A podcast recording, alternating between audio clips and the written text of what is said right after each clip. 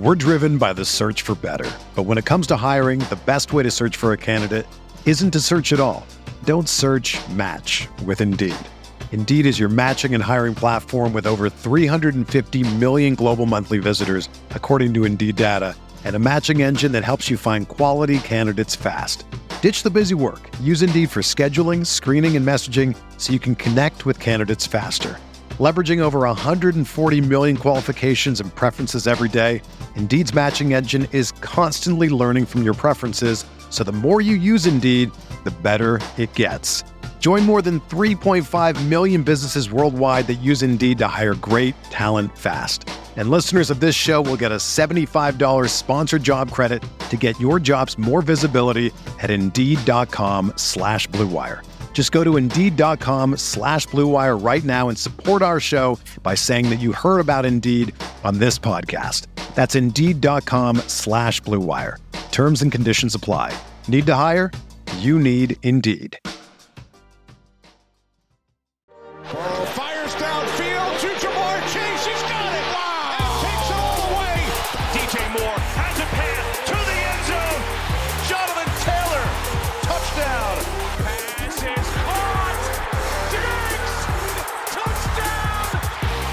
NFL Week 15 was one of the, I think, one of the most fun weeks of this season. Anyway, some of the most bizarre plays that I think I've ever seen, and some of the most uh, enjoyable big plays that we're going to talk about on today's show as well. Sean, Week 15, we're in the playoffs, important games in all the fantasy football landscape, no matter what format you're playing in. Whether it's best ball, you're into the playoffs. Whether it's your own playoffs in your dynasty leagues, or whether it's those season-long leagues, there's just so many different options that you have to be very, very intrigued and interested in this week to see how the scores go. And I did a lot more. You mentioned this in one of the recent shows. There was one week where you did a lot more box score watching to see how the games were going, what was happening. Than some weeks I did a lot this week, obviously, and uh, I think it was it was worth it because we had some spectacular matchups. And we're just gonna. Well, I want to ask you the question first. What what did you think of this week? I thought it was unique, bizarre, all rolled into one, and we're gonna jump right into it. But do you agree with that statement? Yeah, I mean, this was one of the greatest reality football weeks of all time. It was one of the greatest fantasy football weeks of all time. Just an absolutely insane group of games stretching all the way through the weekend. You get the two games on Saturday where you start out with the Minnesota Vikings coming from 33 points down to beat the Indianapolis Colts. You have a beautiful game ending up in the snow there between the Buffalo Bills and the Miami Dolphins. That lived up to the billing completely. Then you have this frantic slate of games on Sunday. Talk about all of the back and forth. The Las Vegas Raiders blow another 14 point lead. Look like they're going to have some crazy stats. I, I believe falling to two and five in games in which they led by 13 points or more. Imagine that games in which you led by 13 points or more, you're two and five. Obviously, that's not how the game ended, as they have a crazy finish there. We have the Cincinnati Bengals, who the Bengals come out about once a month, if not more, and look like they didn't sleep the night before. I mean, they look like looks like they don't know how to play football. Yeah, I mean, it, I remember some of our college tennis matches back many, many years ago, like driving around all night before the match the next day. Then having to drive six hours to the match. Then each time you get to the match and you're like, where are we? That's where the Cincinnati Bengals always seem like when they come out, get down 17 nothing, but then call them. They are not only leading that game not that long after, they're down 17 nothing with like 45 seconds left in the first half. They're ahead by the end of the third quarter. They score 34 unanswered points. Obviously, we've got a lot of talk about in the Detroit Lions New York Jets game, especially with the New England Patriots and the Miami Dolphins losing. The fact that the Jets came out and tried to tank this game, almost still won, but try and tank this game by starting Zach Wilson. I think that's a question they're going to have to live with for a long, long time. But that game was fantastic. A few games that maybe not so great. You have Baltimore Ravens, Cleveland Browns. You have Denver, Arizona, where I seriously thought there was a possibility that everyone on both sides is going to get fired at halftime. But then they come out and actually play a pretty entertaining second half. So we have that going for us as well. Colin, before we get too far into it, just I, absolutely wired here, having done 12, 13 consecutive hours of football after spending, you know, a huge chunk of yesterday with football and other sports. And I mean, is is overtime too a team of destiny? Can we run the magic back? We profiled the listener leagues recently, congratulated the winners there. We managed to advance in one of the two Superflex leagues, and Colin that team has put up 191 points with Christian Watson still to potentially add a few more points on for us. We have Jalen Hurts with 35, Jerick McKinnon with 34, Derrick Henry with 26, Justin Jefferson 30, DeVonta Smith 17, Noah Fant. Noah Fant, Colin. Let's go. Noah Fant decides to play this week. Uh, he scores almost 17 points, outscores actually Geno, who's in there in the super flex spot. Tee Higgins adds 16. Drake London, 13 points on the bench. Trey McBride, 11 points on the bench. Those two guys decide and come to play this week. We are currently in the top two spots. It'll be very exciting to advance. Colin, you mentioned the scoreboard watching. This was just, again, a crazy week. FFPC main event, the team I had with Ben. So fun to watch Jalen Hurts and AJ Brown do those types of things. We'll talk about that in a second. All of these RotoViz Triflex Dynasty leagues were in the playoffs. And then you and I did a gauntlet draft the other day. Colin, I have to say that really sucked me. I've done like six or seven more since then.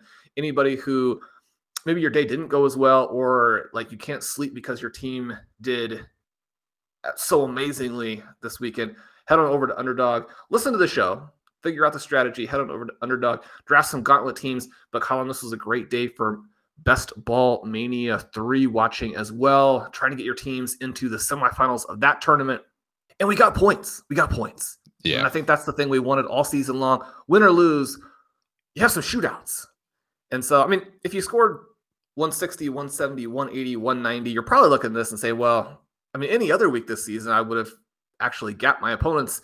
As it is, I'm just hanging in there but we got points. and this is what fantasy football is supposed to be about. This was an absolutely fantastic week. Yeah, absolutely. And when I was saying I was doing the scoreboard watching, when I was looking through some of those games throughout the day, I was looking at some of my best ball rosters to see how things were looking. And you mentioned there, like, there's some teams this week with 150, and you're like, I wonder that team probably has a, a chance of, you know, advancing in the top two. And then you look and you're like, oh, there's, you know, two teams you know, 40 points ahead of me. I have no chance here. So the points were being put up in a major way. You mentioned the games on Saturday, which was fun. And when you get those games together, you're always hoping in your head, you're thinking this is going to be fantastic, these high scoring games.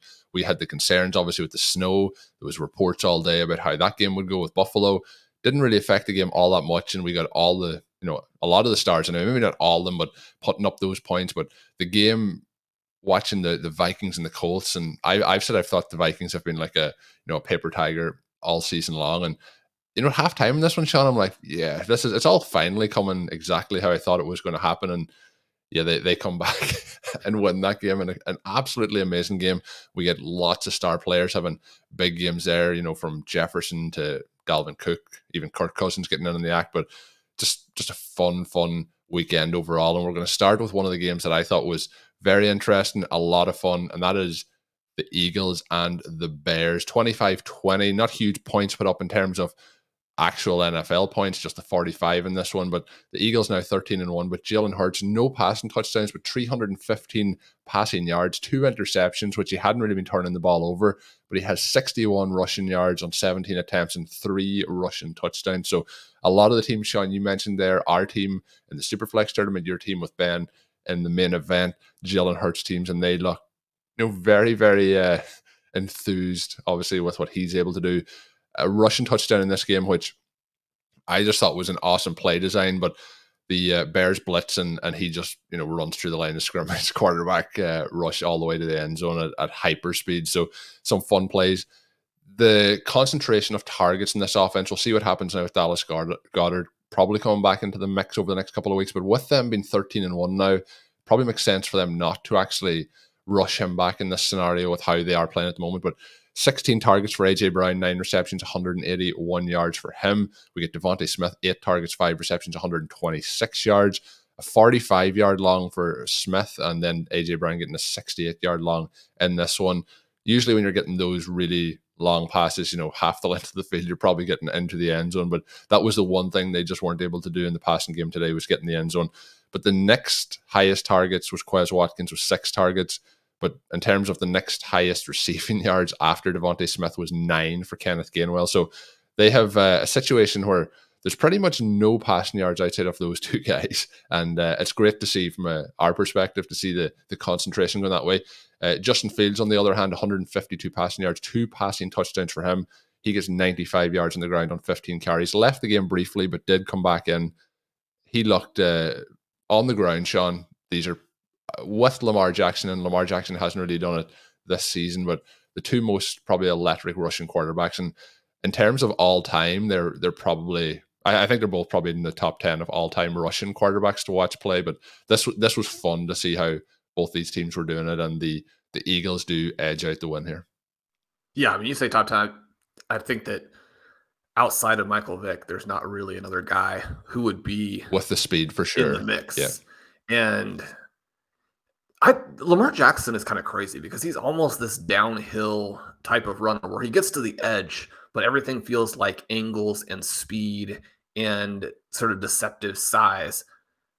Justin Fields is a cartoon character, right? I mean, he's a, a, player in a video game. What he's able to do, and it's too bad he didn't get actually a touchdown on his long yeah, run in awesome. this one. He barely steps out. I mean, it called the touchdown originally, can overturned and and properly so, but that's one where he should have been sacked. You know, reverses field multiple times, shows the long speed, breaks some tackles, tiptoes down the sidelines, you a little bit like the situation with Deebo Samuel last season. You're thinking it can't keep happening, it can't keep happening, and obviously he's going to go through some stretches in his NFL career where it doesn't happen. I mean, you're not going to rush for almost 100 yards a game as a quarterback, you know, through your entire career. He's going to hit some droughts at some point, but what he's doing right now is just absolutely astonishing, and he passes the ball well in this game too. And part of that is just the pressure that he puts on the defense in so many ways. Now, the flip side of it, six more sacks and th- th- those negative plays are really hurting the offense. And yet, you look at what he's passing to here. Byron Pringle leads the team with 39 receiving yards. He gets the touchdown late on sort of a broken play. David Montgomery, receiving touchdown, three targets, 38 yards. You have Cole Kmet leads the team with five targets. It's just an absolute joke here. One of the plays that they don't convert is a fourth down where Dante Pettis maybe makes the least effort I've ever seen any NFL player make on a meaningful play. Right? It's just it, kind of mind boggling. I mean, if you want to know why Dante Pettis, someone who's very athletic, was not actually good in college and was a really bizarre draft pick by the 49ers, and then quickly fell out of favor with the 49ers because the 49ers make all these bad picks. And then they see the guys in practice and they're like, no, we're not going to play you. We we give playing time based on performance. And you're like, well, I mean, you should pick people who were good in college because that would help you get guys who are good in the NFL. Now, I say that, and because of the different things that they have done, the aggressiveness that the 49ers have demonstrated in going out and getting players, and they've got the most talented team in the NFL. And so, from that perspective, I don't think that they're not worried about any criticisms of how they're drafting. But bringing it back to Pettis here, doesn't convert the fourth down. He has four targets, one reception there's just absolutely no talent here. I mean, you think, say, fast forward three years and the Chicago Bears make some draft picks. I'm guessing they already wish they had that second round pick back that they traded for Chase Claypool. But you make some selections, you put some players around Justin Fields, and this offense is going to be similar to what the Philadelphia Eagles are doing. What the Philadelphia Eagles are doing is just transcendent. You look at AJ Brown in this game, only catches nine of the 16 targets, but he goes for 180 yards, and a lot of the other targets were deep as well. He has another very close miss. He's contorting his body on all of these plays down the sideline, wrapped up and uh, carrying his defender. I mean, pass interference basically doesn't exist or didn't exist in week 15. And yet we still got this offensive explosion because after a, a year of disappointment, these guys are getting out there and making plays. Just unbelievable what Brown is doing. He makes the long catch on his 68 yard gain, then breaks free. Then he manages to not go out of bounds. And at his size, demonstrates incredible agility down the sideline. The weird thing about it was he does kind of gap his defender by five, six yards with only 15 yards to go to the end zone. And you're thinking 70 yard touchdown for AJ Brown. But no, he he doesn't break away. He's tackled down near the goal line. If you're also playing Jalen Hurts, the silver lining is another Hurts touchdown. This was kind of a dagger week for Miles Sanders managers, especially in any type of tournament where you get cut because he has 11 carries, 42 yards. Looked okay, but the Bears obviously able, willing to stop the running game here. He is stuffed at the goal line, and that leads to another one of these Jalen Hurts touchdowns. If you have Hurts, the fact that once they get there inside the one yard line, they're going to run a quarterback sneak, in addition to the play that you mentioned earlier, it's just absolute nirvana for fantasy. There's no way to stop that, that quarterback sneak. There is no way to stop it. On one of the plays, humorously, like the entire Chicago Bears defensive line is lined up across the neutral zone, and the nose tackle is like making contact with the center's body as they snap it. They're called for offside, and yet still don't come anywhere close to actually stopping the play. And then as maybe they plan, you know, the Bears are like, well, we, we figured out we're going to stop it this time. We're going to stop it. And then they kind of line them up to the left hand side, almost to the line of scrimmage, and do kind of a, a slant to the or a, a, snap to the side, and he takes on the two point conversion that way. So it's like, but uh, incredible stuff from the the the Eagles. And you mentioned transcendent. You know, out of the NFC, I think they are head and shoulders above anything else that's an, on offer in the NFC we'll see how they do, but they they certainly should be cruising towards that first round bye, and uh, we'll see what happens then in the playoffs. But yeah, these teams heading into things from a fantasy perspective. I mentioned not getting Goedert back potentially if they want to hold him out, but I do think they're going to want to get that bye. So hopefully for everyone in the fantasy playoffs here, we get them 100% for the next couple of weeks, trying to really go all out to get that. And I think that was one of the advantages of the Vikings also winning, is it, it also means that there's still that need to continue to, to win those games. And moving on, though, Sean, to a team that has continued to win and almost didn't win this. And I see you're wearing your Kansas City Chiefs hat. They get a division championship here. I think I seen this was the the seventh season in a row that they have gone on to win the division, but they get a win against the Houston Texans, who after pressing the Cowboys last week, they really pressed the, the Chiefs here. This game goes to overtime. We had a couple of overtime games this week. We had a couple of games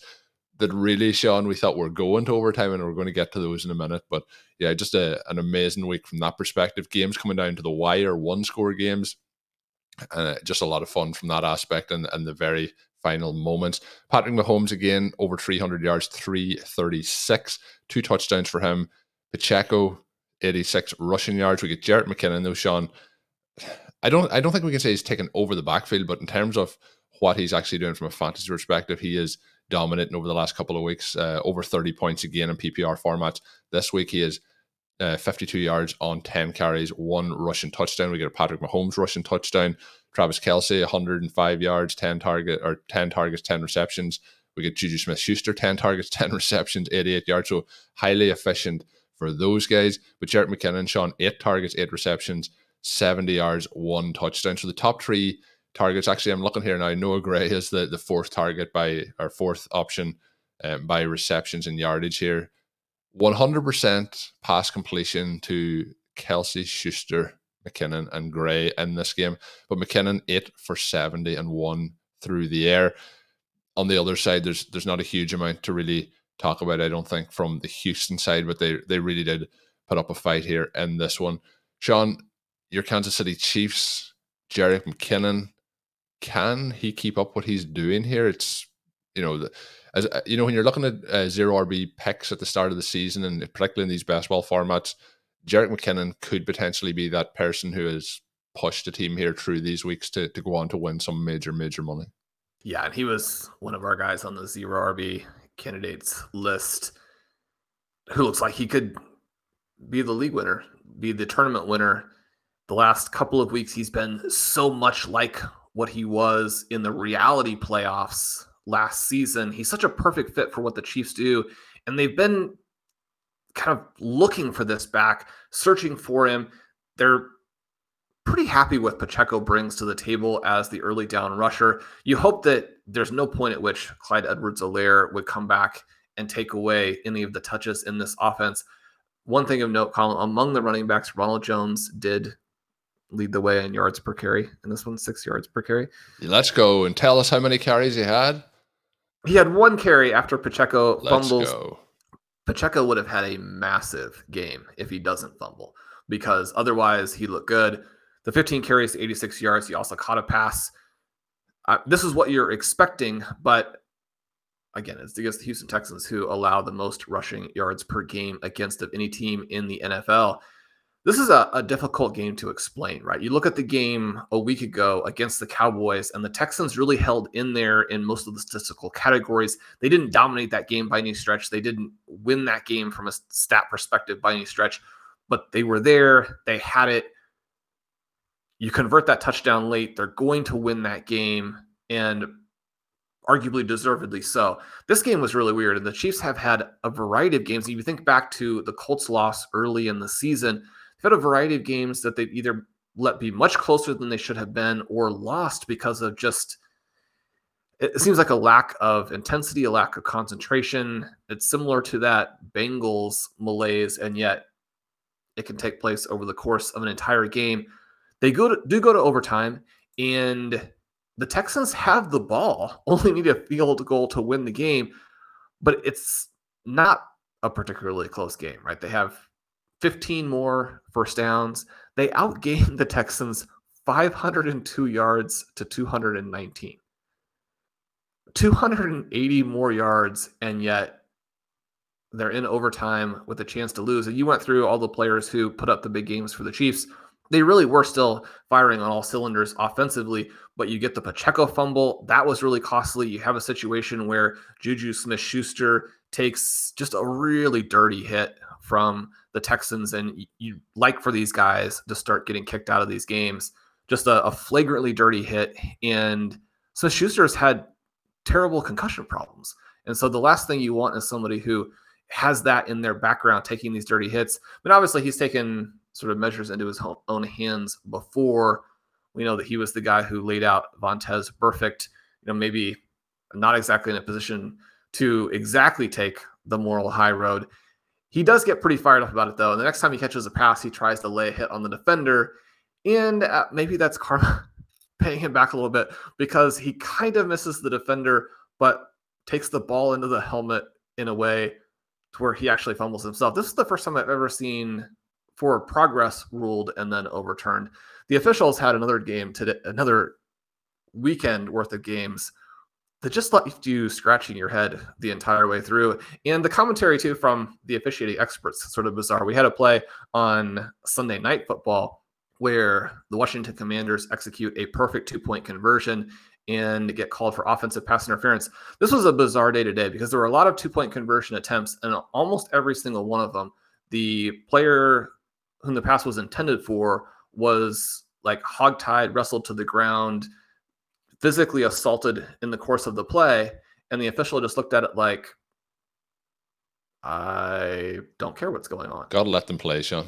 Gotta let them. Gotta let them play. Jahan Dotson like runs a route into the end zone on this commander's play. The defensive back wraps his arm around him, getting ready to commit a pass interference penalty, as we've seen all throughout the day. They run a receiver in behind him. He stores the two point conversion. Beautifully designed play nothing there at all except for the defender getting ready to commit another foul, and they get called for a pick. The officiating guru liked the call. Chris Collinsworth made the case that probably not a foul, and I would agree with. I, just again, so many bizarre plays. Those of us who are playing the Minnesota Vikings defense weren't happy with all the premature whistles in that one on Saturday. But again, I, I mean, far too many really exciting things to worry about that. But you have the two fumbles. You have Harrison Butker, one of the best kickers in the NFL, looking like he's still very limited. He had a disastrous game today. Both of his misses, an extra point and a 50 yarder to win the game. Two plays, which, along with the turnovers, made this game a lot closer. He shanks the extra point. He pushes the 50 yard field goal, which he has the leg from 65. So it's it's going to be about kicking it straight misses very, very badly. Those I, field goal kicking is not easy. Definitely don't envy those players their positions. I mean, it'd be great to be an NFL athlete, be out there. I mean, that part would be pretty awesome. It is a pressure filled situation where you really only get picked out when you do a poor job. And these are difficult plays. You hit that ball very solid and are off just a whisker in your trajectory. You can miss it left or right. That was not the case with Butker. He missed both of these badly. So we hope that he can get on track for those of us who are playing him in fantasy and for Chiefs fans.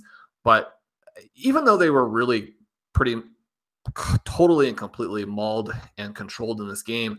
I think that you still have to give the Texans credit for fighting all the way through, executing the things that they could. I think you got to give Lovie Smith credit. The two quarterbacks who battle here. I mean, Davis Mills, another bad game, in part because he and Justin Fields don't even have like backup caliber wide receivers. There is nobody on either one of these teams who should be on an NFL roster in the first place. That's not quite fair to Chris Moore, who's had some nice plays this season. Nine targets today, only the four catches for 42 yards. He would have been a sneaky play in DFS or other different types of tournaments. Wasn't able to come through, but Davis Mills makes some plays in this game. A cool game. And one of the things that we witnessed all the way through and starting with the Colts building that 33 point lead. I mean, you look at that and you're thinking to yourself, I mean, you can't blow a 33 point lead. There are some coaching mistakes. I mean, it was a pure Matt Ryan, Kirk Cousins fest, where in the first half, you get to see all, all the issues that Kirk Cousins has. In the second half, you get to see all of the issues of a geriatric Matt Ryan. And yet, one of the reasons that you never quit on these games is if the Colts can score 33 points on you in the first half, just imagine how many you could score on them. So much back and forth in these games. And Colin, that takes us to the Cincinnati Bengals versus the Tampa Bay Buccaneers. Yeah, this was a game, Sean, as well, that you just mentioned there with the comebacks. This is a game where the Bengals kind of come out there. Uh, Joe Burrow comes out and he's efficient, but then they have the interception, which kind of changed the trajectory of the first half. They are 17 0 down. There's a field goal just before halftime, but where this game really changed is the, the second quarter. Tom Brady and the Buccaneers look really good on offense. And that first half, as I mentioned, putting up those 17 points, but things really did slow down for them. Just the six points in the second half coming their way, they lose 34 to 23. And that, that led to, I believe, 34 unanswered points in this game. So it's 17 0, then it goes to 34 17, then finishes off, as I mentioned there, 34 23. Obviously, one of the teams, Sean, in the NFC South is going to get into the playoffs. So even with this loss, the Buccaneers are still kind of having that opportunity, but they are six and eight on the season. The Bengals now ten and four. The Bengals are that little bit of a you don't really know what you're going to get from them, but the the comebacks and the spectacular NFL kind of storylines. Some people might say scripts, but uh, storylines uh, are are interesting here with them getting this win. Not a huge day for Burrow. He does just have the 200 yards passing, but you know, if you get four passing touchdowns, Sean, with 200 yards passing, I think that's going to lead to a pretty good day overall. Nothing really on the ground. A combined 21 rush attempts for the Bengals here, just a 53 yards. But Ja'Marr Chase gets a touchdown. Tyler Boyd gets a touchdown. That's seven for 60 and one off 13 targets. Sean, you mentioned some of the you know the pass interference or non-calls. Ja'Marr Chase was furious a number of times in this game because he was just getting wrestled each time he went to make a reception. He did start to get some calls in that second half. Tyler Boyd came in with the finger injury, five targets, five receptions, 35 yards, one touchdown. Tee Higgins gets in the end zone as well, eight targets, five receptions, 33 yards, and one touchdown. I felt that there was a lot left on the table as well today from the Bengals passing perspective, but they, they get the job done in this one. Tom Brady, 44 pass attempts, 30 completions, 312 yards, three touchdowns, two interceptions got really messy, bad interception early in that second half that, that led to points again. And the other thing that the Bengals were really good at in this game is when they got those opportunities from the turnovers, they did really punish the Buccaneers. Again, another side of the game where there wasn't much happening in the running game, 25 attempts, 92 yards for the Bengals or for the, the Bucks as a whole. Godwin, though, eight targets, eight receptions, 83 yards, one touchdown. We get Russell Gage, the other big kind of scorer today 12 targets, eight receptions, 59 yards, two touchdowns for him. What are some of the, the takeaways, Sean, that, that you have from this game? Well, if you have a best ball team that you got through to the playoffs with Russell Gage, then you were rewarded with a massive game today. He leads the team with the 12 targets, gets two of the three touchdowns. You mentioned Tom Brady and some of the mistakes. The second interception on the Bengals' part was a fantastic catch there. But he goes for 312. The telecast claimed this is the first time the Bengals have given up 300 passing yards this year. The Bengals haven't been a big play defense, but they do not let you move the ball. We saw that on the ground today where Leonard Fournette and Rachaad White more or less stopped ahead White in some places where it would have been great if he could have done more but we just we're still not really seeing it from him.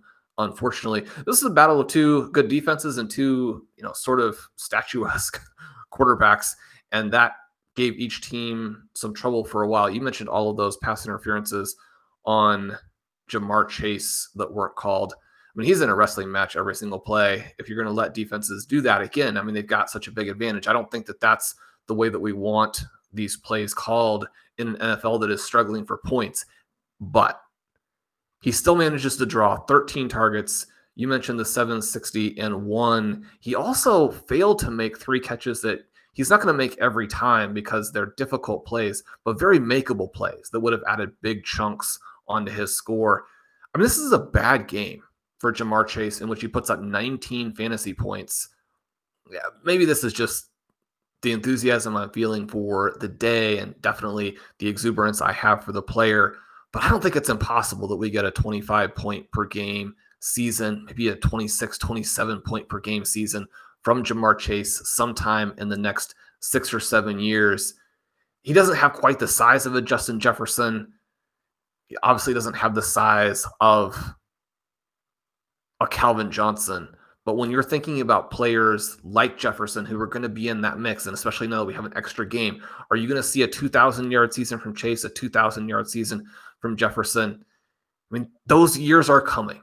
Again, a bad game today in terms of the interferences, in terms of Burrow's ability to deal with the rush early and move the ball. I mean, they don't move the ball at all until the last couple seconds of the first half.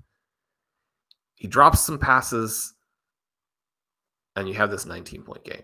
So uh, we're talking about just the sky is the absolute limit. That's not, you know, any, any type of bold prediction or controversial note. It's just amazement at how good he is and what this team has in the future. One of the things we've really been looking for is a game where all three receivers get involved. And because all three are involved, it allows the team to win. That was the game today.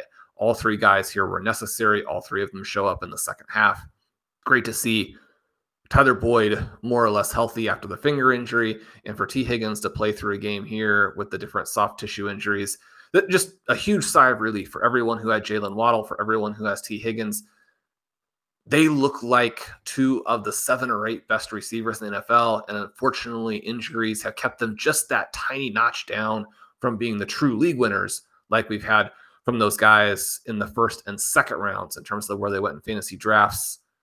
The big years are coming for those two players as well. It'll be interesting to see where they actually go in 2023. Back half of the second round does seem in play for both of them. Yeah, I think it's going to be. Uh, you, you have me enthused by, by the comment of, about the potential points per game, but yeah, these both the wide receivers look just at the next level. They, they, the things that they can do are things that not many not many athletes in the world can do. Never mind players playing in the NFL. So excited to see it. They're also paired obviously with Joe Burrow, which is a, fantastic help from that perspective. Sean, we're going to jump into the WynnBET. Wow, what have I just seen play off the day? This may be the you know I haven't done this segment before called the Wow play of the day, but this is something that I don't think I've ever seen before, and I don't know if I'll ever see it again. And that is the ending to the New England Patriots and the Las Vegas Raiders game, where the Raiders come out 30 to 24 winners in this one. But you can sign up to WynnBET today to receive a special sports offer. Bet $100 to win $100. Download the WynnBET app now or visit wynnbet.com to start winning. Sean, Mac Jones 112 passing yards, so we don't get really anything through the air here in this game for the Patriots. Rhamondre Stevenson is the story again. Rhamondre Stevenson looks fantastic. Come into this game with you know questionable tag. What he, you know, how efficient would he be? He has 19 carries, shown for 172 yards and one touchdown, averaging 9.1 yards a carry. He has impressed me no end this season. Just keeps keeps doing stuff. I, I made a prediction. It didn't obviously happen in this game, and it probably won't happen before the end of the season because it was a pretty bold prediction. That was that Rhamondre Stevenson would have a 40 point game before the end of the season. But in terms of rushing the ball, he looked amazing here. Just two receptions off three targets for him, but it was for minus four yards. On the other side, the big talking point is obviously going to be Davante Adams, nine targets, four receptions, 28 yards. So people who got to the playoffs with Adams and his strong performances, this was you mentioned earlier the the dagger performance for for Miles Sanders. This one it'll be interesting to see in those best ball tournaments how many Davante Adams teams actually advance to the next round, and if you get one through, that could be a major edge to finish this off. Not a, a big day for Josh Jacobs either. Ninety three rushing yards, just seventeen receiving yards on two passing uh, or two receptions, but Derek Carr struggled a bit in this game, but does get three touchdowns. One of those going to Darren Waller, who is back in the mix here. The other touchdown, Sean, went to Keelan Cole, which we want to see points stand. We want to see touchdowns scored. It was interesting that they really only seemed to have one camera angle that they could work off here. This was reviewed, I believe, at the time as well, challenged by the Patriots, but it looked like his toe was out of bounds, but wasn't clear and definitive. I think this is one of it's called as not a catch. It is not overturned. It's one of those ones where it's right on the borderline, but I, I was surprised that it was upheld. But Sean, that is not the play I'm talking about, but that was a 30 yard touchdown to kind of set things up here. We get a situation at the end where Rhamondre Stevenson breaks off a run. Time has basically hit zeros. He tosses it off to Jakobi Meyers, who this game's going to overtime. It's not a case you have to score now. Jakobi Meyers tries to throw this one back to Mac Jones. It is intercepted and it is return for a touchdown to seal the game here is a walk off interception on a lateral. I don't know what way. I think it's actually ruled as a, a, fumble. It's it is ruled as a fumble to Jakobi Meyers, but uh, Chandler Jones bulldozes over Mac Jones and takes it to the house. Is this one of the craziest plays you've ever seen in the NFL? Yeah, I mean, this play will go down in history with the Stanford band play. It seems like this kind of the flip side. I, I would I would that. imagine that there's a lot of like Raiders fans here who like see this game as heading to overtime. They're kind of happy about that based on how the game was going. They head out to the concessions maybe to or head to the bathroom, you know, to get get ready for overtime. And I, I'm sure that there is a portion of that stadium has missed this play. It was it was the wrong play to miss. But I, again, you like the effort there from Meyers fighting for it, it just very ill advised. And I mean, this was a, very strange game from the beginning. You get the pick six when yep. the Raiders are completely dominating the game. You have a game here where the Raiders are able to come back, even though, I mean, this is a New England defense, a New England game plan. So you know that they're going to take out the stars. So they take out Davante Adams. They take out Josh Jacobs. I mean, Jacobs still goes for 93, but when you have the 22 carries, that's not really helping the team from an efficiency perspective that moves the chains, gets the team in scoring types of positions. You mentioned that it was a dagger performance from Adams, not a killer from Jacobs, but if he was the guy who carried you to the playoffs, then he didn't carry you today scored about the same number of points that you're going to get from Jerry Jeudy in one of the ugliest NFL games we've ever seen. So that's that's not kind of the level that you were hoping for today. Now there was a, a long play early where if Davante Adams hauls that in, it's a little bit different day for him. I think a beautifully thrown pass. He usually makes that not an easy catch at all, but I mean, we're so used to seeing him make the highlight look routine. He wasn't able to do it today. You have the play in the end zone there. That's one where you just you have to have more angles. I don't understand.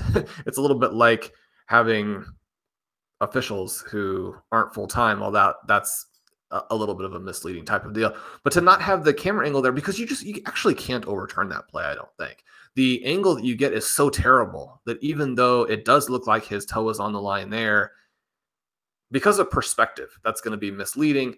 The official's right there looking at it from his angle, sees it as a touchdown. You don't have any of the angles that would show you that he clearly stepped on the line based on what the rules are. I mean, but you got to my, my, my question, I'm okay yeah, with that. My, my, question is: we we had the Jaguars game last week where there's a fantastic camera angle of Zay Jones' toe that shows it clearly inbounds.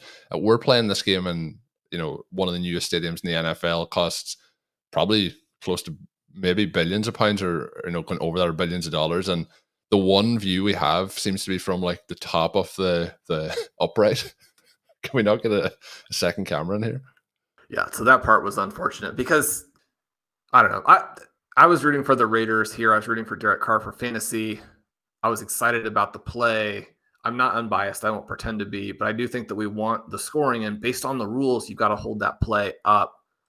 It is unfortunate for the Patriots who appear to have this game won, and then they have that play late. I you have to mention Mac Jones. He goes 13 for 31 for only 112 yards.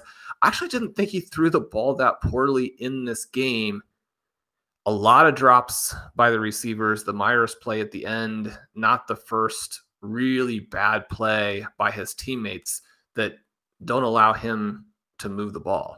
You have a situation at the end of the first half where the play calling is late constantly. They are not able to run the plays that they want. They end up settling for a field goal.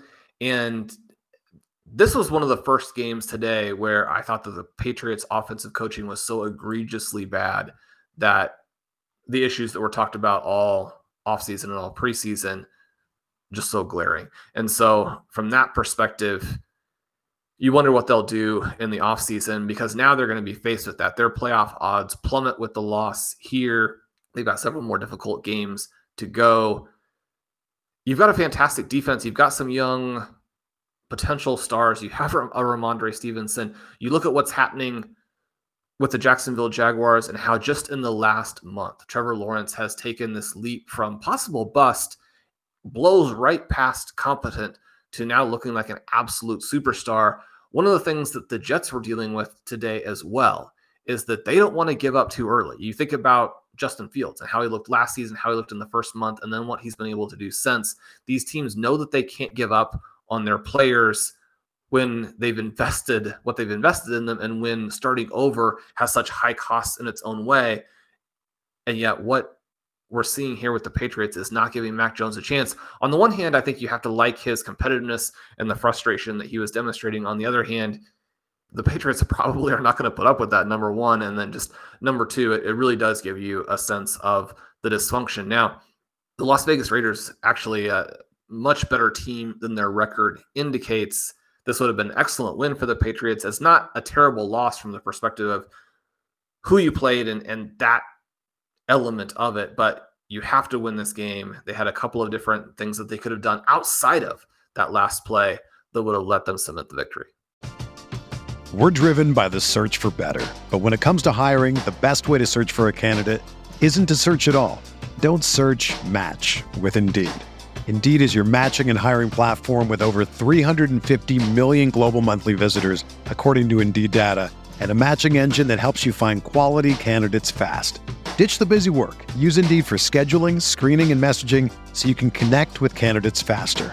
Leveraging over 140 million qualifications and preferences every day, Indeed's matching engine is constantly learning from your preferences, so the more you use Indeed, the better it gets.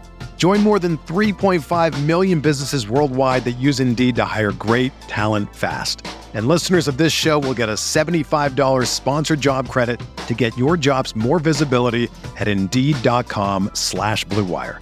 Just go to Indeed.com slash BlueWire right now and support our show by saying that you heard about Indeed on this podcast. That's Indeed.com slash BlueWire.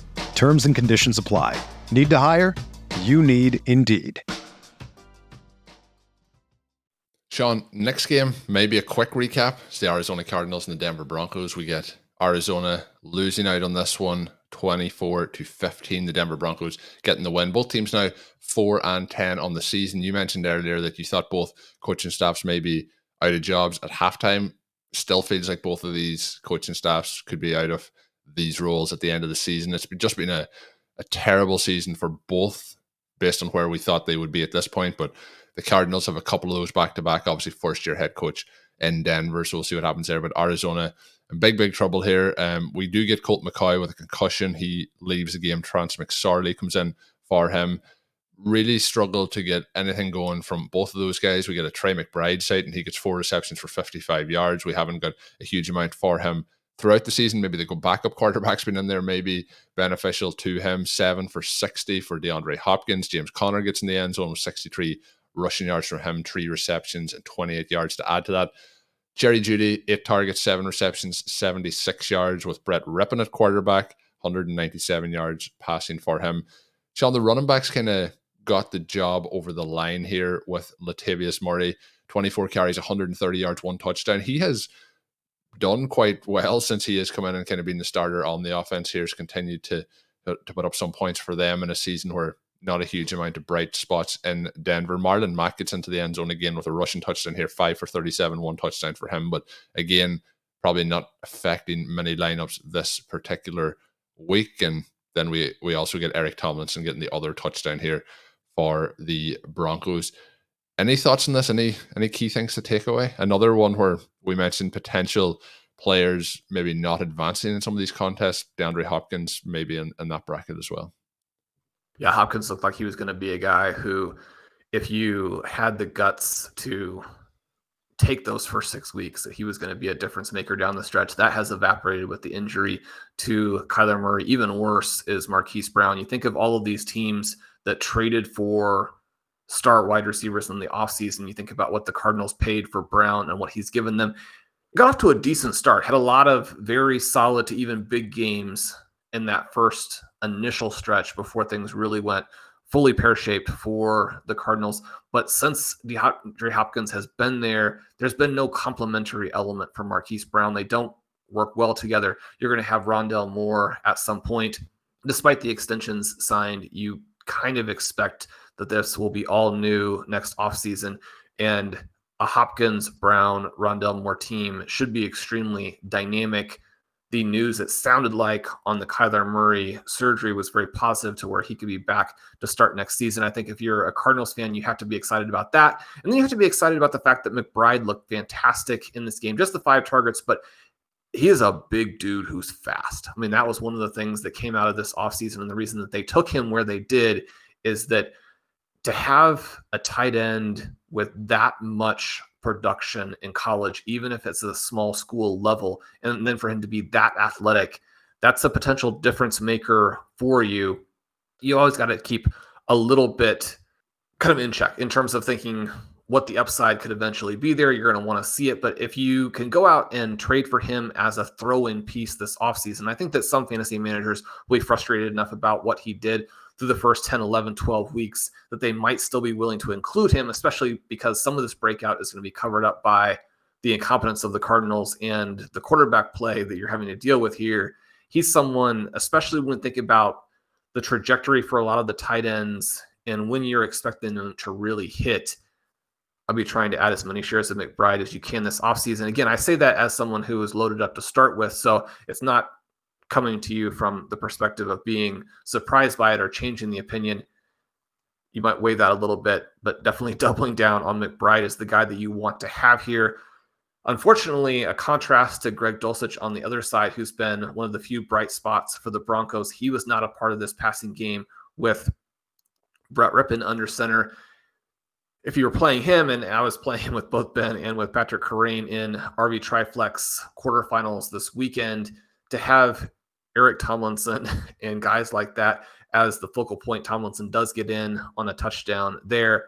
That part a little bit disappointing. Jerry Jeudy seven for 76. Within the context of this particular game, it was an explosive, not explosive. He averages just under 11 yards per reception, but the routes again today and this is something that even as he struggled to both stay healthy and to deal with the excruciatingly poor quarterback play during the course of his first three seasons in the NFL, people rave and rave and rave.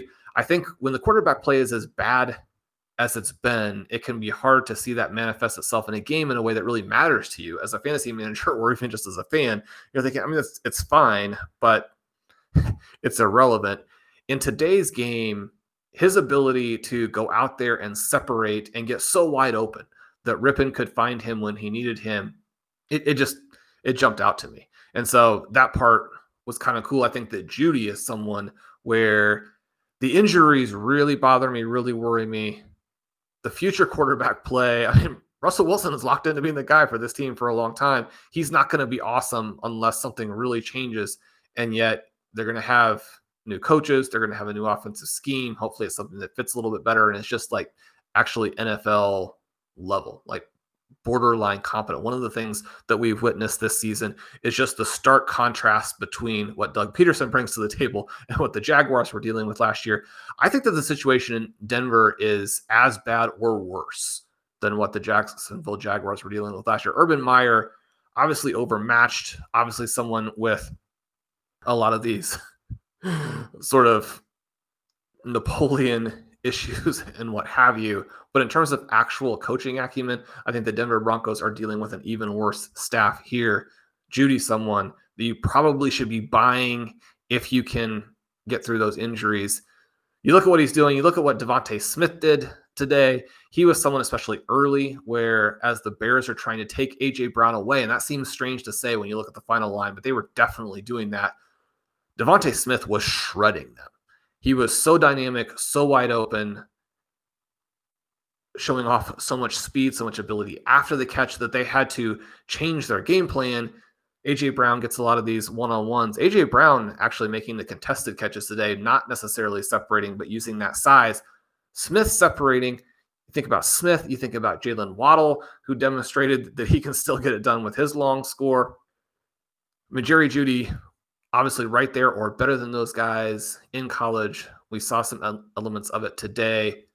Probably isn't super important to you these last couple of weeks with this environment, but he's someone where Adam and Adam and Adam.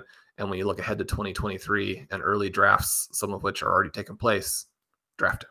Yeah. And uh, you've mentioned a few times that I'm feeling this excitement already to start drafting uh, and for 2023. So we'll see how long we wait before we start jumping into those. But Shawn, the last game we're going to talk about today, we will be back on the Tuesday show to recap the rest of the games here. Hopefully, for me, a Green Bay Packers win, but a team in the division, the Detroit Lions, get another win, twenty to seventeen against the New York Jets. This looked like a game that was destined for overtime, but the Lions get it done late here, and then the, the Jets couldn't respond at that point. They are now seven and seven on the season incredible story as to, to how they have got to this point. But this wasn't kind of the game that we've come to expect with the Lions, where we get a high scoring shootout. The Jets really didn't have enough to put them in a hole, you know, against the, the Lions defense to make them continue to try and put up those numbers. So it was a little bit of a closer game. The only real note here for me, Sean, is Garrett Wilson got it done, and a lot of it came late on. He gets four for 98 off nine targets. You mentioned Zach Wilson. Zach Wilson has some nice throws in this game, has some very bad throws in this game. so we kind of got a mix of what we thought Zach Wilson would do. But I have to say, he did have 317 passing yards in this one, but it is 18 off 35. So very inefficient in it. Takes four sacks for 30 yards. And just now, when I mentioned sacks for 30 yards, Joe Burrow today got very, very lucky with a, a defensive holding call. We were talking about the holding calls. There was a hold on Ja'Marr Chase, which meant that that ruled out, I believe it was going to be a 26 yard sack that took them into their own half, which was a absolutely, I'm sure he is very thankful for that, for that call come the, the end of the game. But yeah, a weird, weird decision there by, by Burrow to head towards his own goal at, at a high rate. But on the, on the Lions side, we, uh, we get just the 252 passing yards from Goff, uh, one touchdown for him. Swift gets a little bit going on the ground, just the 52 yards for him. Jamaal Williams, just the 33 yards rushing for him. We are seeing Justin Jackson sprinkled in a bit more, six rush attempts for him. And then we get nothing major, I guess, from anybody through the air for the Lions. So I don't have any major takeaways from this game uh, for fantasy moving forward, other than Garrett Wilson continues to look good, um, but he's going to have a little bit of trouble here if we have Zach Wilson for the rest of the season. What did you make of the the Lions and the Jets? This was another one where you can understand the frustration and yet you probably just need to rein it in a little bit more. Wilson left the field fuming on multiple occasions, just really showing up his quarterback. Now, I think you have to question what the Jets are doing here because if they win this game, and the New York Jets had the best defense in the NFL. What they did to the Lions today was extraordinary, completely shutting them down. And the Lions have been hot and the Lions are, it's, and it's not a fluke. They've been hot for too long, an entire season basically, except for that time period when Amon-Ra St. Brown was out. And they made them look awful in this game today. You think a little bit about the defense that's being played in that AFC East alongside some of the offensive fireworks. The other game where Detroit really struggled this season was against that New England Patriots defense. Huge contrast, Patriots offensive and defensive sides of the ball. But in this game here, I think you have to like the competitiveness on both sides. You have to love both coaching staffs. And Jared Goff, on the one hand, demonstrated why he's probably still not the future in Detroit. And on the other, I mean, he leads them to a win against a team that is uh, that the caliber of the defense is just almost impossible to overstate here. The play that really jumps out when you think about why they might want somebody else if you, again, it's going to be best ball because you don't have Jameson Williams starting for you in a managed league, but he gets just the one target, but it is a target where he's behind the defense for what I believe would have been about a 50 yard touchdown.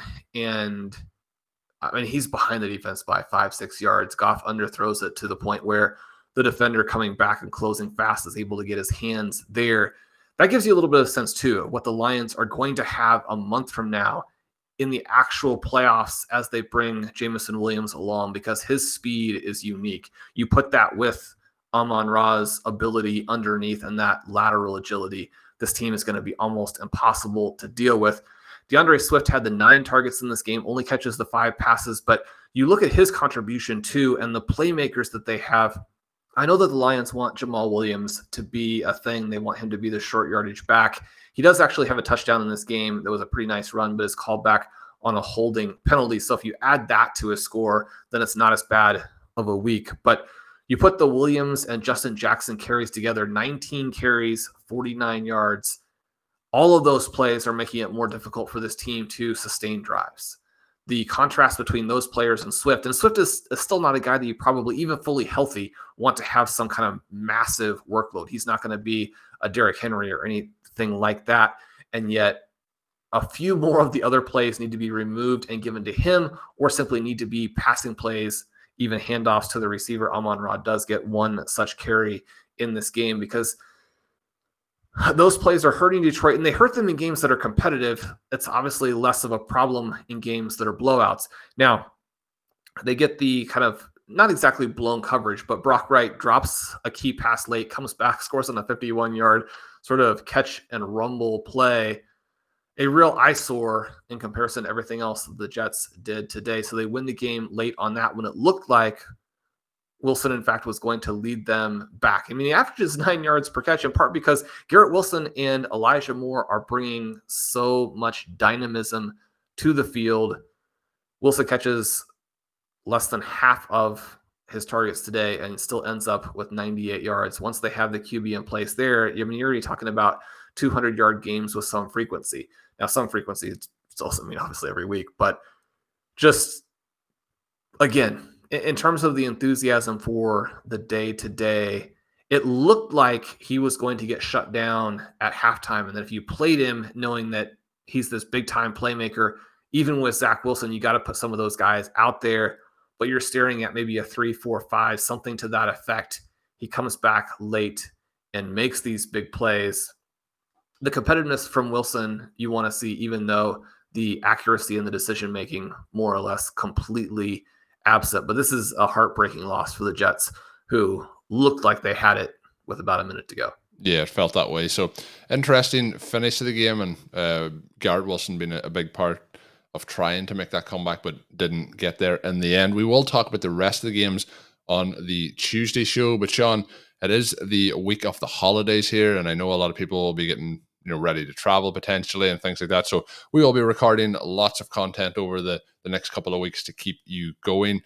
But if you have any questions, we love getting those you know topics, those ideas in from the RotoViz Overtime community. So do send them whether you're watching this on YouTube or whether you're listening to it on the podcast form. Send them my way on Twitter at Overtime Ireland, or you can add it as a YouTube comment if you're watching over on that side. We might get some of those shows posted over the next couple of weeks. But we're always looking for those topic ideas as we get into the NFL offseason from a fantasy football perspective. Sean, the other thing to mention is 25% discounts for one month passes at rotoviz.com are still something that are available. If somebody is interested, if you want to buy one for somebody else, you want to get one for yourself, all you have to do is add the code RVRadio2022 at checkout at rotoviz.com. Save yourself 25% off that one month pass. I think that, you know, you jump in, you'll love it. You'll want to be ready for the 2023 season. You'll be you'll be there. And Sean often mentions about losing time and the tools.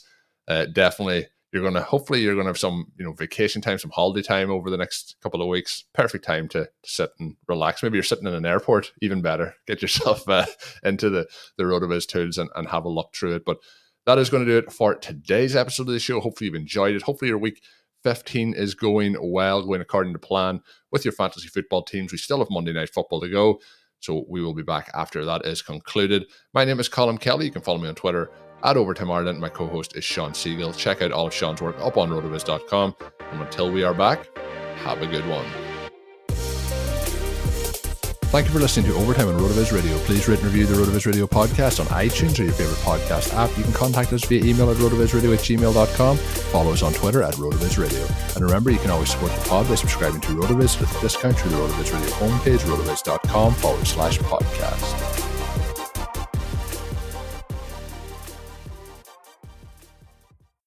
When you drive a vehicle so reliable it's backed by a 10 year, 100,000 mile limited warranty, you stop thinking about what you can't do and start doing what you never thought possible. Visit your local Kia dealer today to see what you're capable of in a vehicle that inspires confidence around every corner.